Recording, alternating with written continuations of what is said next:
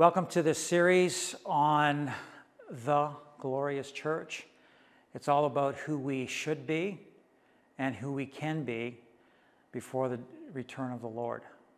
Praise God. So good to have you here. If you're visiting this morning, uh, I just want you to know uh, that you're not here by chance. It's not by chance. So this morning, especially if you're visiting, uh, take heed to the word. The word is especially for you. And the Lord orchestrated for you, you to be here this morning. Praise God. So, about 37 years ago, at this time, around this time, Julie and I, knowing that we were getting married, we're looking for rings. One for her, engagement ring, and uh, for myself as well. So this ring has been on my hand for a long time. A long time. In fact, I look at it now, and it's like when I saw it the first time, it's like, man, I like I like that ring. It wasn't a super expensive ring.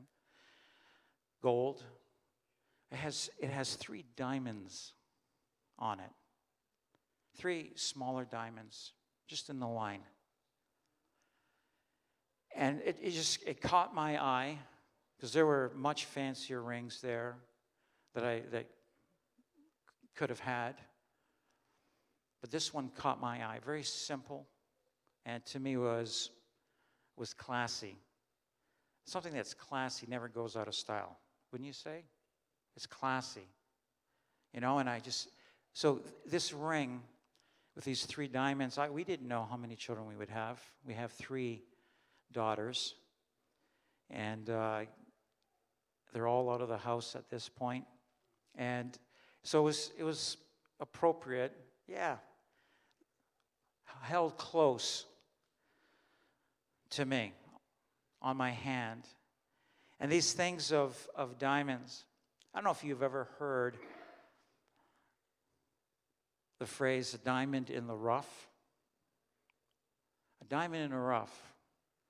When it comes to the mining of, of diamonds, the diamonds don't come out the way that you would see on a ring. They don't come out that way. In fact, when you look at, the, at a diamond, there's things that have to be done to it. And so, one of the things is, even as that diamond has come out of a dark place, has come out of a dark hole, and as, as you look at it, as the, as the, the jeweler would look at the diamond, he's looking at it and he's seeing the potential of the stone, of this precious diamond, one of the most precious stones on the face of the planet, diamonds. I can remember way back when, uh, looking at these diamonds, and especially for Julie's ring. The jeweler had said, "There's you got to consider four C's. You have to consider the, the cut, you have to consider the clarity, you have to consider what's another one? The color. And the last one? The carats, what size it is. What size is the is the this beautiful thing? And so these are things that you consider. And even they're they're judged. And they have designations given. And so there's a worth depending on if there's some some flaws in it. Or the color is a little bit, it's not quite the brightness, even the cut I think there's 52 cuts on a, on a diamond for those that are uh, uh, circular, especially. I don't know, maybe on the other ones too. But these 52 cuts are cut precisely so that as the light would come in, is reflected back out through the diamond. This diamond in the rough, in a dark place, in a hole, that isn't is is just something just a, a, stone. and say, is this is this does this have any value? And yet the jeweler would say, Oh, this is a good one. As he as he looks at it, he says, This is where I'm going to cut it. This is what I'm going to do to it. And so he's very, the jeweler is very particular, even on the cuts.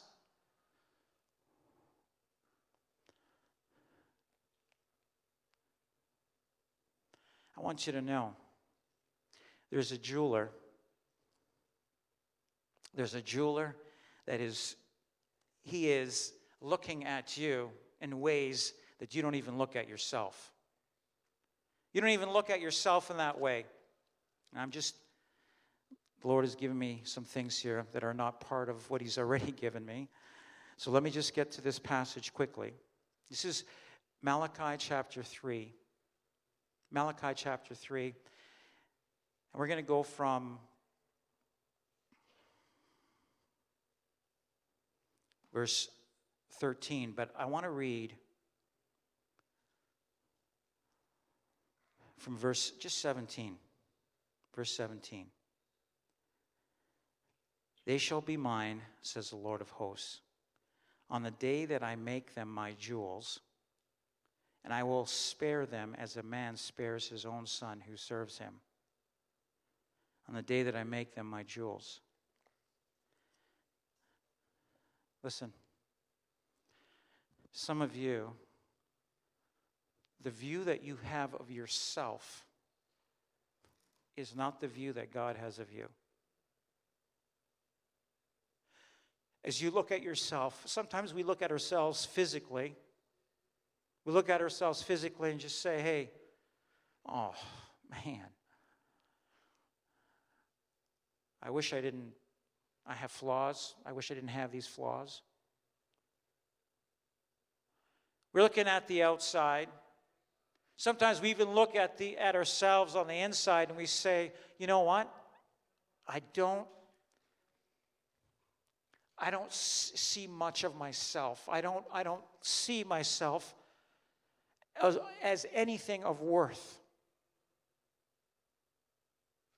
I'll tell you right now that evaluation and the, the support of that evaluation is of our fleshly, carnal mind and thinking, and it is also supported and very much enhanced by the enemy of our soul that wants to take joy and everything from you as you look at yourself and as you evaluate yourself. And he says, Yeah, you're no good. Look at you, you pathetic thing. Look at you.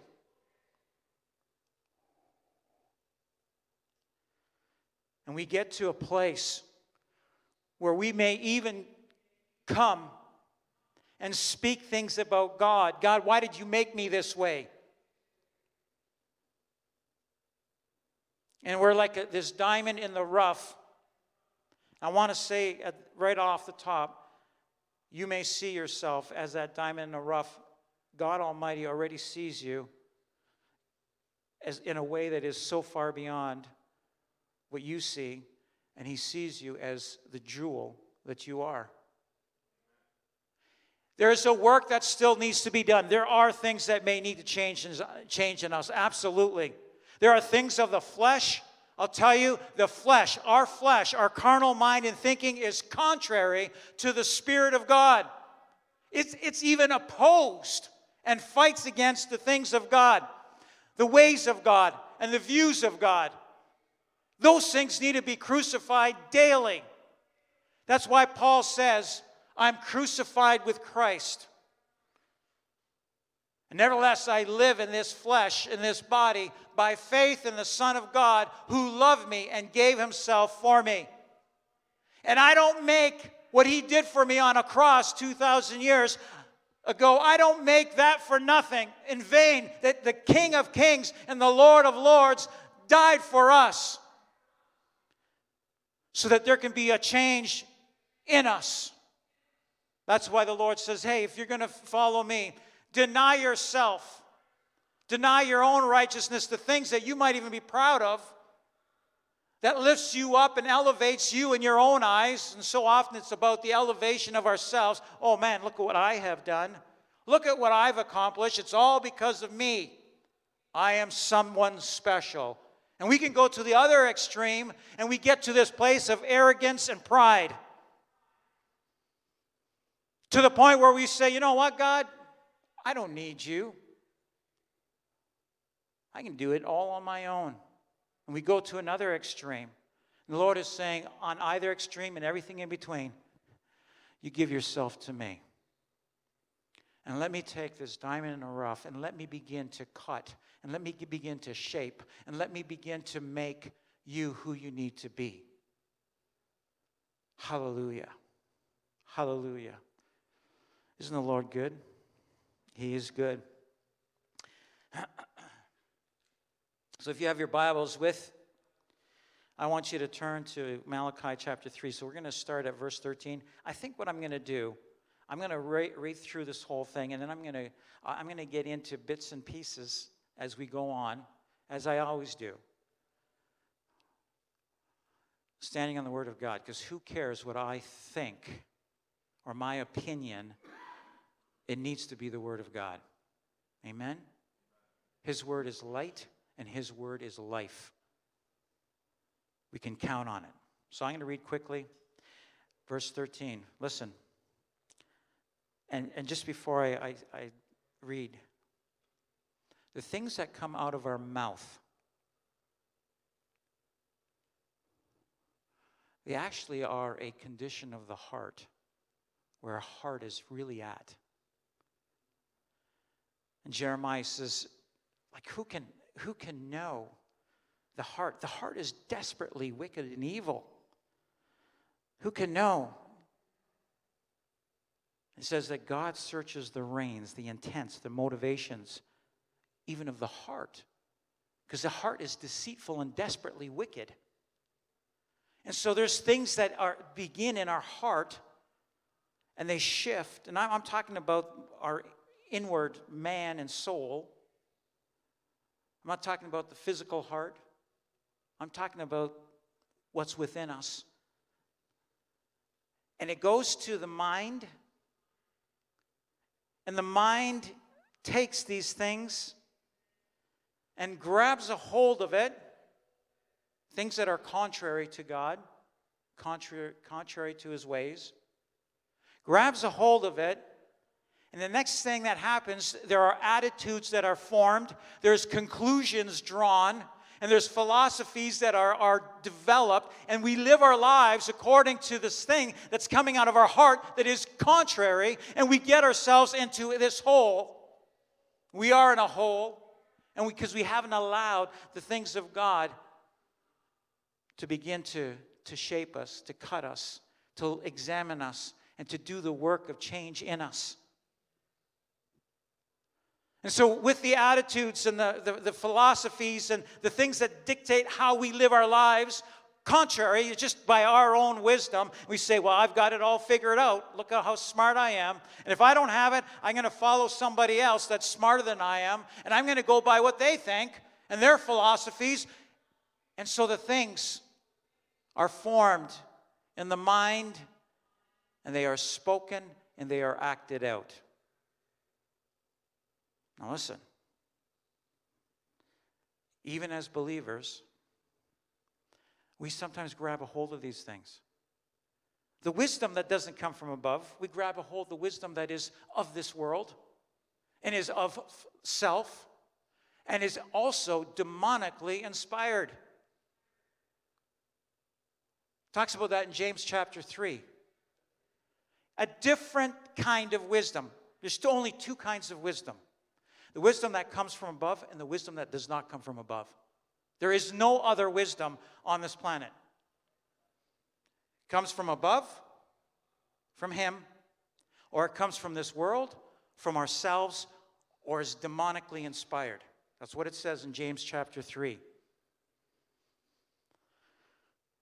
So, now we come to these, this passage. Listen carefully.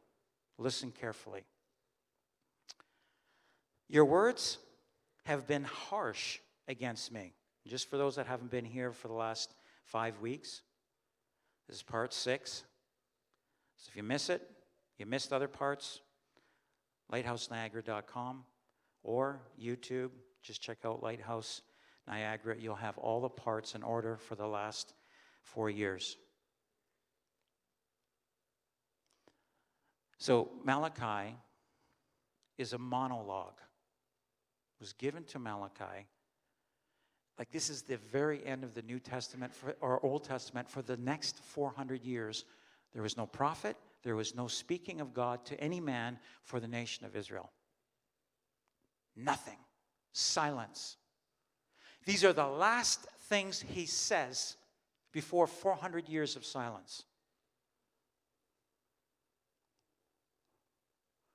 It's a monologue. One, mono means one, log has to do with speech. Logos, log, monologue, dialogue. Dialogue, two people, monologue, one.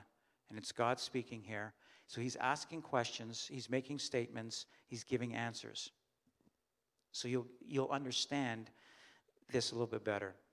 Your words have been harsh against me, says the Lord. Yet you say, What have we spoken against you? You have said it is useless to serve God. What profit is it that we have kept his ordinance and that we have walked as mourners before the Lord of hosts? So now we call the proud blessed. For those who do wickedness are raised up, they even tempt God and go free. Then those who feared the Lord spoke to one another, and the Lord listened and heard them. So a book of remembrance was written before him for those who fear the Lord and who meditate on his name.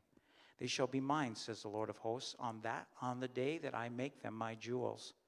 And I will spare them as a man spares his own son who serves him. Then you shall again discern between the righteous and the wicked, between one who serves God, one who serves God and one who does not serve God. Okay. They were speaking against the Lord. Your words have been harsh against me, says the Lord. Yet you say, What have we spoken against you? Listen. You have said it is useless to serve God. What's the point? I'll tell you.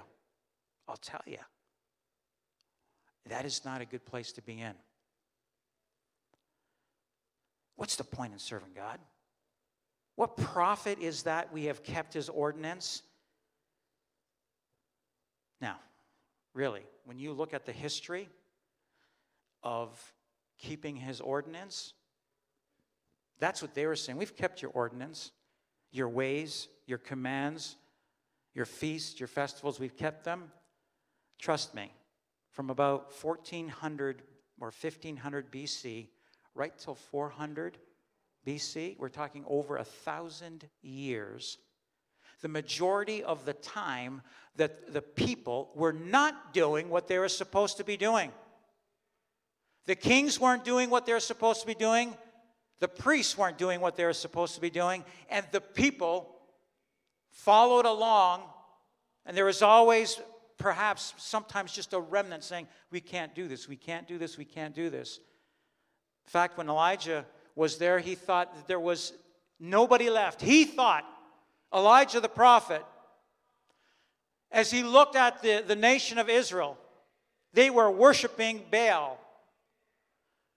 The king, Ahab, and his wife, Queen Jezebel, and all the, the, the prophets that they had, they weren't prophets of God. They were prophets of another God, this God, demonic, serving Baal. And Elijah, as he examined, he, as he would look, he would say, Is there anybody left? Am I the only one left that serves God of a nation of millions? And at that point, there were two. The, the, northern and the southern kingdoms, they had separated already. They had split this kingdom of Israel and was split into the northern and southern kingdoms. And he was saying, There is nobody left in Israel, and all of Israel that is serving the Lord. The Lord would reveal to him, There is a small remnant of the millions. In the northern southern kingdom, there's a remnant that still serve you. There's 7,000 that have not bowed their knees to Baal. 7,000, which is just a small number. He didn't know where they were.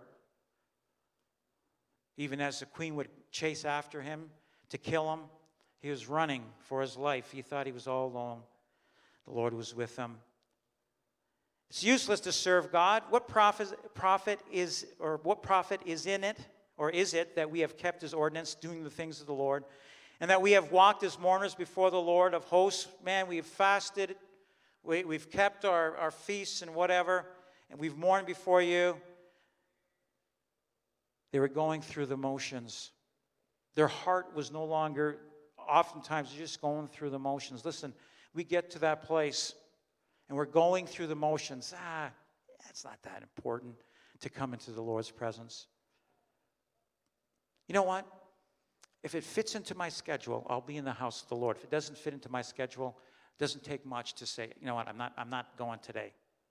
I'm not going today. And we, we get to a place of just going through the motions. Watch what you say about God. And it starts with the condition of the heart. Where is your heart at where you start to say it's not worth it to serve God anymore? And so here's what they were saying. So now we call the proud blessed. For those who do wickedness are raised up, they even tempt God and go free. Let me read quickly. That's a trap. That's a trap to fall in. Look at look at look at the wicked. They prosper. Just quickly, I'm going to read this quickly. Psalm 73. This is a psalm of Asaph. He lived about 1000, 1000 BC.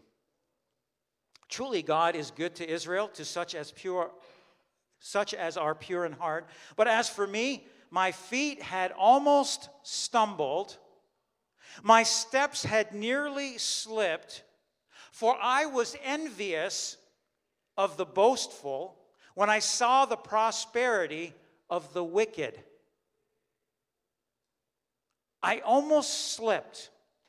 My feet almost stumbled when I looked around I said, What's the point of serving God? Look at the wicked and look at the proud and the boastful. Look at their prosperity. For there are no pangs in their death, but their strength is firm. They are not in trouble as other men, nor are they plagued like other men. Therefore, pride serves as their necklace. Proud. Look, I've got everything.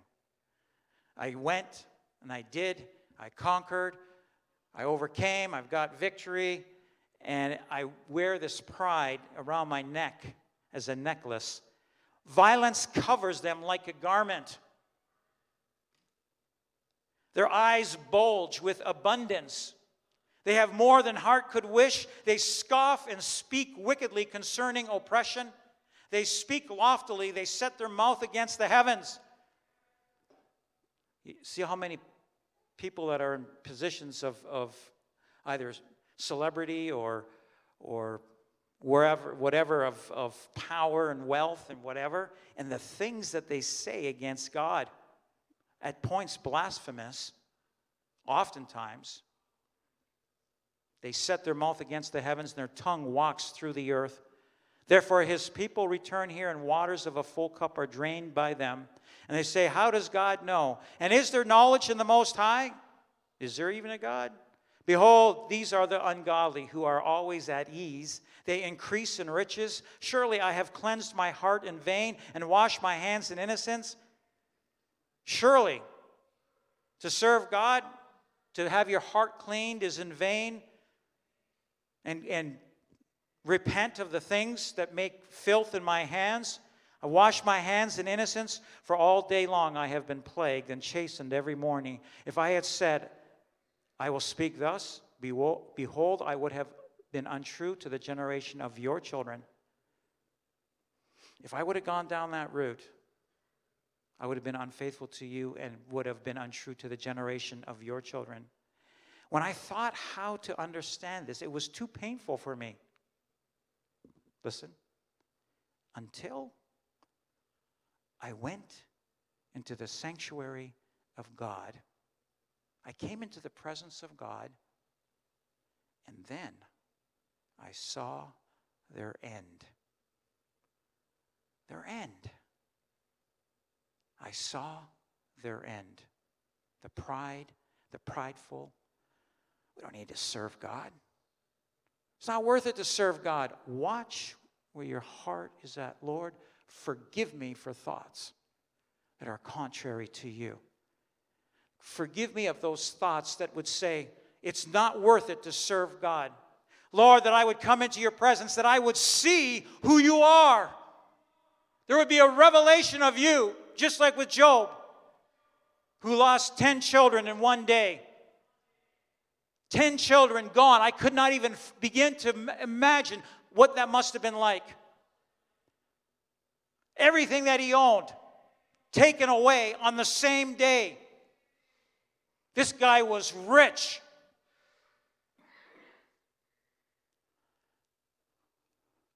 Lord, I need a meeting with you.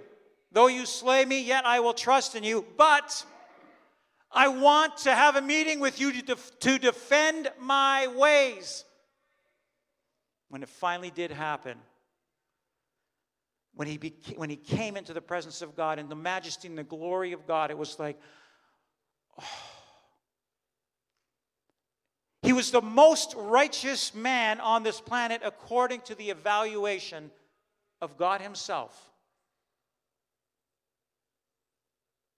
The most righteous man in the presence of God Almighty, in the holiness and the majesty of the Father, the Son, and the Holy Spirit. He looks at himself in his righteousness, the most righteous person on the planet, and he says, I abhor myself. I thought I was righteous in the holiness of God. And I saw their end. When I went into the sanctuary, Lord, let us go into the sanctuary. Let us come into your presence, that we would understand who you are. And no matter what may happen to us, and we go through different things, we go through hard times, but Lord, I will cling to you. I will not let you go. Surely you set them in slippery places, you cast them down to destruction. Oh, how they are brought to desolation, as in a moment. The moment they die, you can't take your wealth. You know what? The wealthy man with billions, when he faces death, will say, Yet it's not, I just want just another minute, another hour. Can I have another bit of life? Because all the riches does, means nothing as they face death and they're not in the right place and they know what's coming. Even at that point, God would say, You cry out to me and I'll save you in your last breath. As a dream when one awakes, so, Lord, when you awake, you shall despise their image. Thus my heart was grieved and I was vexed in my mind. Asaph is, I was so foolish. He's looking at himself. I was so foolish and ignorant. I was like a beast before you, ranting perhaps against God, where are you? I've served you. Listen, I just I spoke on this just a few weeks ago. The lowest point in my life and it was a, a, a moment of, when I look back, was of arrogance. Lord, I'm disappointed with you. I have served you pretty well all my life. The things that I desire, they're not things for self, they're things of you and for you. Where? Why not? Why has it not been given? You know my heart for souls. Man, every opportunity I have, especially one on one, if there's an open door, I walk right through it. I want to see people saved. What the Lord has for us is beyond what we can ask or even think in these last days. The prayers that have been prayed over the course of the last five plus weeks as we've gone and prayed. We're fasting and praying for three weeks. There's a contingent that we're coming together saying, What are, are we going to do? We're going to continue on. There's, there's been an addition to the prayers that have been are going up for us and for the unbelievers. It was beautiful. I think on Friday there were nine of us. Six o'clock in the morning. Are you nuts? Like, who gets up when they're not a morning person? Who gets up? I'm not a morning person. I, I would like to sleep a little bit longer. Oh, what a good thing to come into the house of the Lord. Begin to pray. Begin to see what He sees.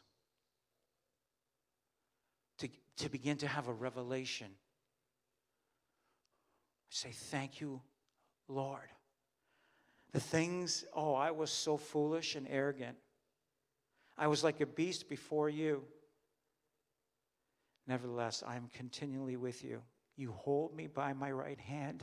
When I had that thought, Lord, I'm disappointed in you. The Lord came to me even as I had the thought. I mentioned this a few weeks back, I've mentioned a few times. And the song that was playing by King and Country, something about holding us on his shoulders. Say, Thank you, Lord. And within of 24 hours, he brought me to to Hebrews chapter 6, basically saying, Dave, I have seen every single thing that you have ever done, good and bad. I've seen what you've done. I say, Lord, I was so foolish and ignorant. I was like a beast before you. Forgive me, Lord. Lord, forgive me of anything of arrogance or pride. There be nothing of arrogance or pride in me. Lord, I want to continue with you always because you hold my right hand. Yeah, Lord, I'm going to walk with you in these days, in these last days. Hallelujah. Hallelujah. Hallelujah. Lord, help me that I would not stray to the right or to the left. Hallelujah. You will guide me with your counsel. I'll take your counsel and afterward receive me to glory. Whom have I in heaven but you? And there's none upon earth that I desire besides you. My flesh and my heart fail, but God is the strength of my heart and my portion forever. We're talking eternity. We cannot begin to fathom what is ahead of us. I can't wait. We're living in the last days. We are living in the last days. There is, we are right at the finish line. I don't know. I don't, personally, I don't think we have 10 years left. In fact, I don't even think we have five years left. Personally, that's just my opinion. Don't take it as gospel. But just looking at what, what's happening around us. And here's the thing that's weighing on me as a pastor and has been in our time of prayer, whether it was at six o'clock or whether it was 20 after nine or whether it was whatever in the evening for men or whatever. The work that needs to be done is so far beyond us. Where, where are you? Where are you, Terry? Are you here, Terry, or you can go back home? His wife is. He went back home to take care of his wife, hip hip surgery. You pray on Wednesday at 2:30 when Terry and Trish go to City Hall. That's all I'm going to say. Like we, we are, oh man. The things that God is revealing. And I'm talking about the harvest, the harvest to come in.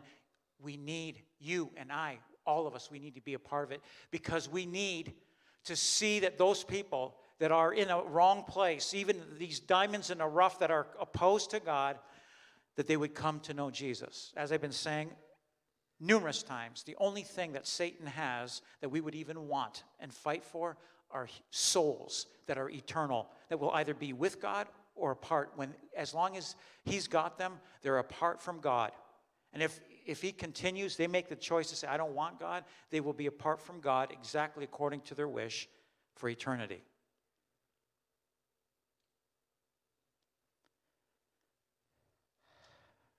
My flesh and my heart fail, but God is the strength of my heart, my portion forever.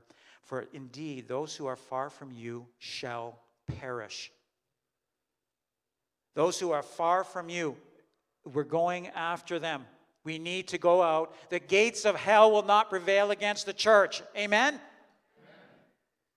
Come on.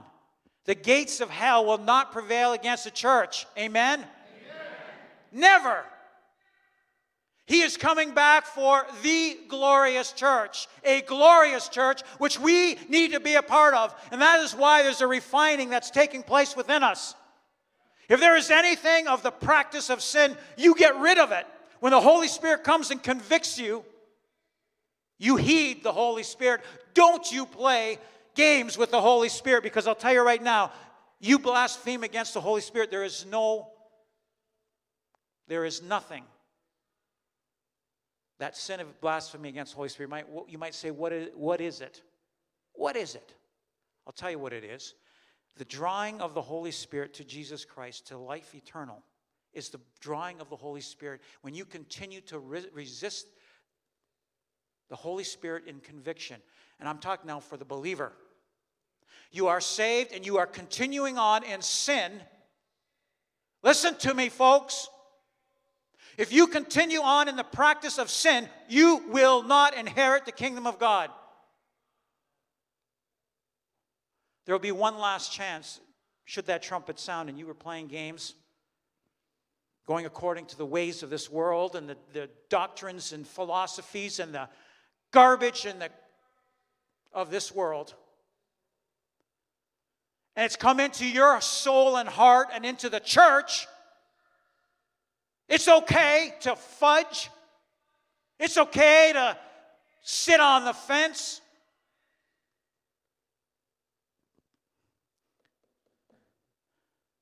You heed the Holy Spirit. Because there's a point where the Holy Spirit's saying, okay, fine. If that's what you want, you want to continue, there'll be nothing you can do because you won't even want to come to, the, to God.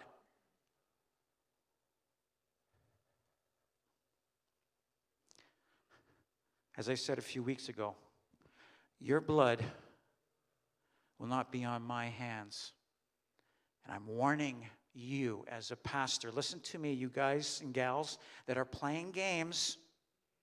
You know the Holy Spirit's been convicting you in whatever area it is, you make it right. You get it right before the Lord. Lord, forgive me. Confess your sin and humble yourself before the Lord. I, you know what? Oh. Ah. We're talking in the church. In the church.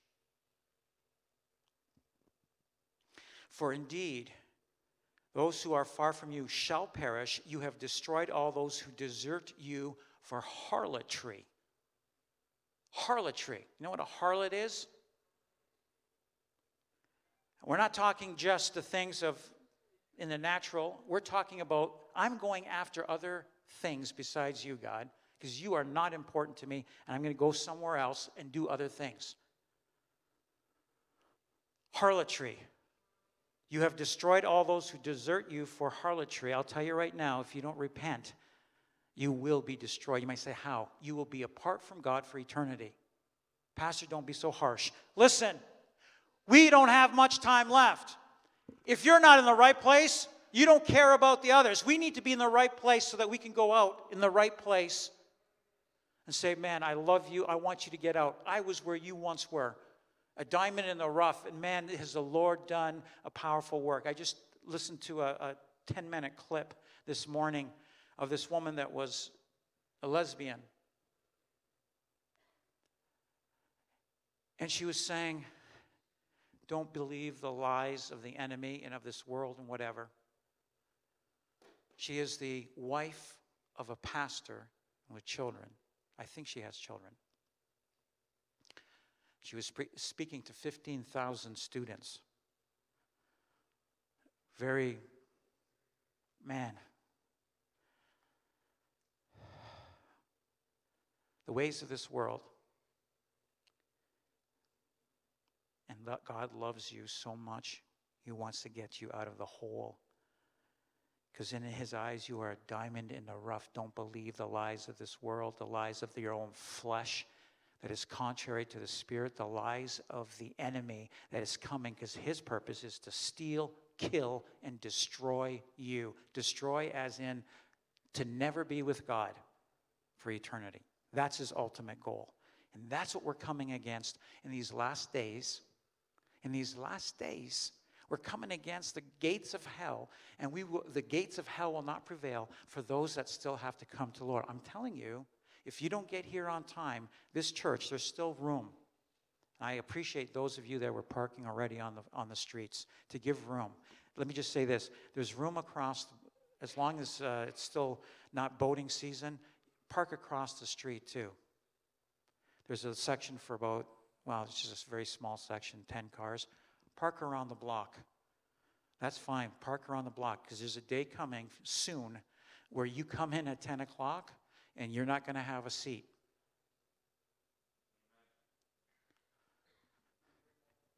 What's that? You're bringing your own seat. Brother, I'm believing what you saw that you're going to be out of that seat and standing. Yeah. He's. you know what, though? You saw a vision. You saw a vision. You were dressed in a suit. There's not too many people that wear suits here. i have got a partial one on. You said, I was dressed in a suit and I was greeting people. He's already doing that. You're greeting people. One day we will see how tall you actually are. In Jesus' name. This is what he saw. Yes.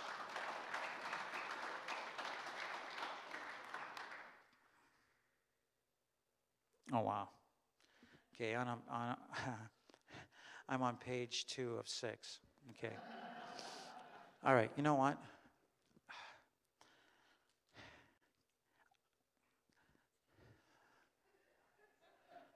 Can I have the worship team come up?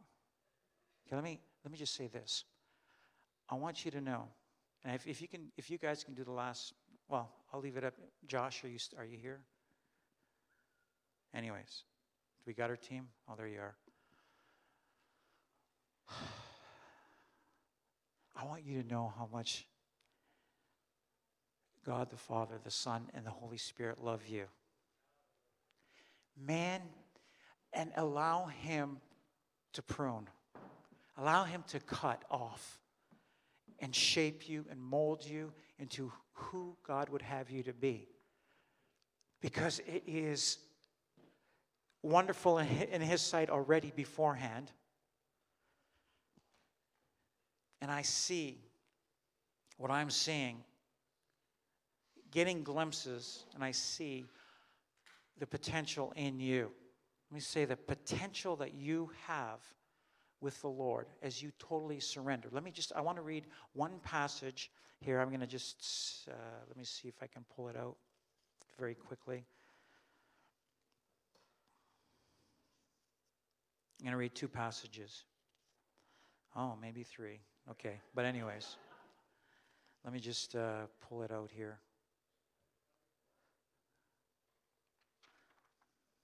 Here it is. Here's one of them. I beseech you, therefore, brethren. You say, what's beseech?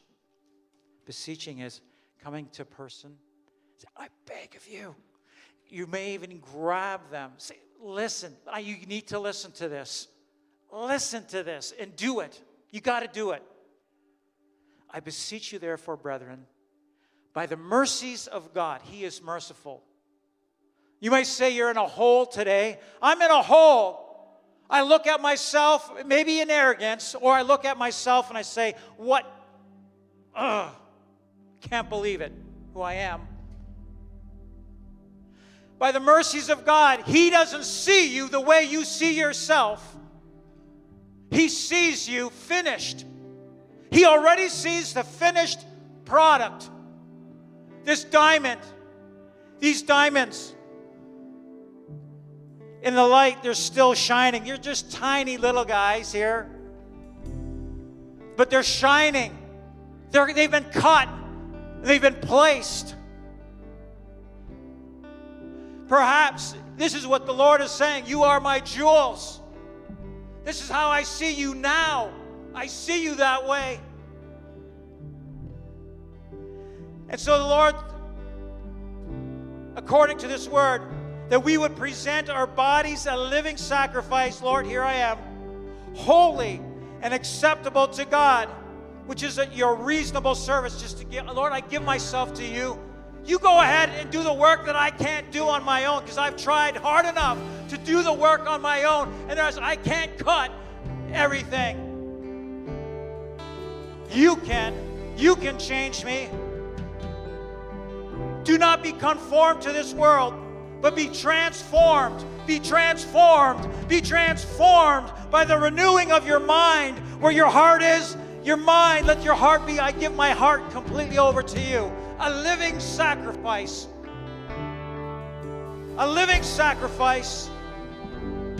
And He's going to do the work of transformation. Be transformed, the renewing of your mind as your heart is changed. You gave it to the Lord. Your mind will start to change. That you may prove, that we may prove what is that good and acceptable and perfect will of God. Perfect in every aspect in cut, in clarity, in color, and in carats, the size, everything perfect to perfection because of who He is. Hallelujah. They shall be mine, says the Lord of hosts, on the day that I make them my jewels. And I will spare them as a man spares his own son who serves him. Lord, I will serve you. And the Lord, we will not just be jewels. He said, I'm sparing you.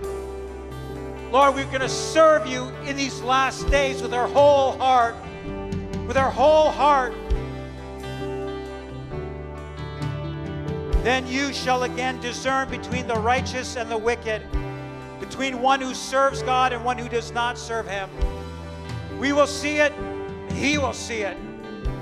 He knows who we are, that we would serve him.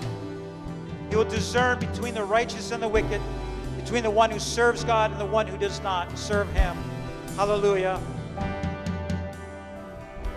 What then shall I say to these things? If God is for us, who can be against us? He who did not spare his own son, Jesus, but delivered him up for us all to the cross God, the Holy Spirit led Jesus right to the cross. It wasn't an accident, it was on purpose. It was on purpose for the Lamb of God to go to the cross so that he could take all our sins upon himself and the consequences of our sins he took upon himself so that we can be in right standing before God. Can we stand? Hallelujah. Hallelujah. How shall he not with him also freely give us all things? Who shall bring a charge against God's elect? It is God who justifies, not us. He makes us right. Who is he who condemns? It is Christ who died, and furthermore is also risen. Who is even at the right hand of God, who also makes intercession for us? Who shall separate us from the love of Christ? Shall tribulation, or distress, or persecution, or famine, or nakedness, Absolutely not. Nothing, none of these things can separate us from the love of God. Can peril, danger, or sword, can these things separate us from the love of God?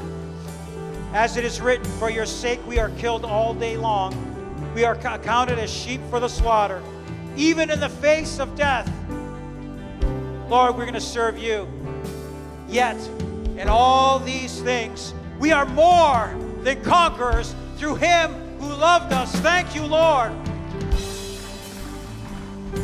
For I am persuaded that neither death nor life, nor angels, nor principalities, nor powers, nor things present, nor things to come, nor height, nor depth, nor any other created thing shall be able to separate us from the love of God, which is in Christ Jesus our Lord.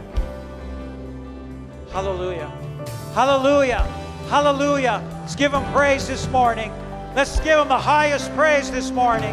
He is deserving this morning. This morning, if you're at that place and you know I'm not in the right place with the Lord, it is so simple. The only thing, that's why he went to the cross, the only thing that can wash us clean is Jesus' precious blood. You might say, well, how do I have that blood applied to my life? How do I apply the blood of Jesus to the stains in my life? The wrinkles of my life? How do I apply the blood of Jesus? It says, if we confess our sins, He is faithful and just to forgive us of our sins, to cleanse us from all unrighteousness. Lord, I'm a sinner. Lord, I've sinned in this area. Maybe nobody knows about it. The Lord knows. Confess your sin and believe on the one that can save you from your sins, the one that willingly went to the cross, that died for you, that gave himself for you. Your sins were put upon him. He took the penalty of your sins. He was buried. And when he was buried, as, as he was in the tomb for three days, he overcame death and hell, and he took the keys of death and hell, and he took them and he overcame. Hallelujah. And he rose again, and he is seated on the right hand of the Father. His name is above all names. Hallelujah. So you believe on that one, Jesus Christ, and Him crucified for you. You place your faith in Him and let Him into your life. Lord, I give myself completely to you, a living sacrifice. Come into my life. Hallelujah. Hallelujah. Praise the Lord. Let's close in worship and in praise. What an amazing God we have. Let's worship Him this morning. Hallelujah. Hallelujah. Thanks so much for joining us, and we hope that the word you received was impactful and encouraging. We hope you can connect with us in person or online through our socials or website. Make sure you share this with others, and God bless you richly.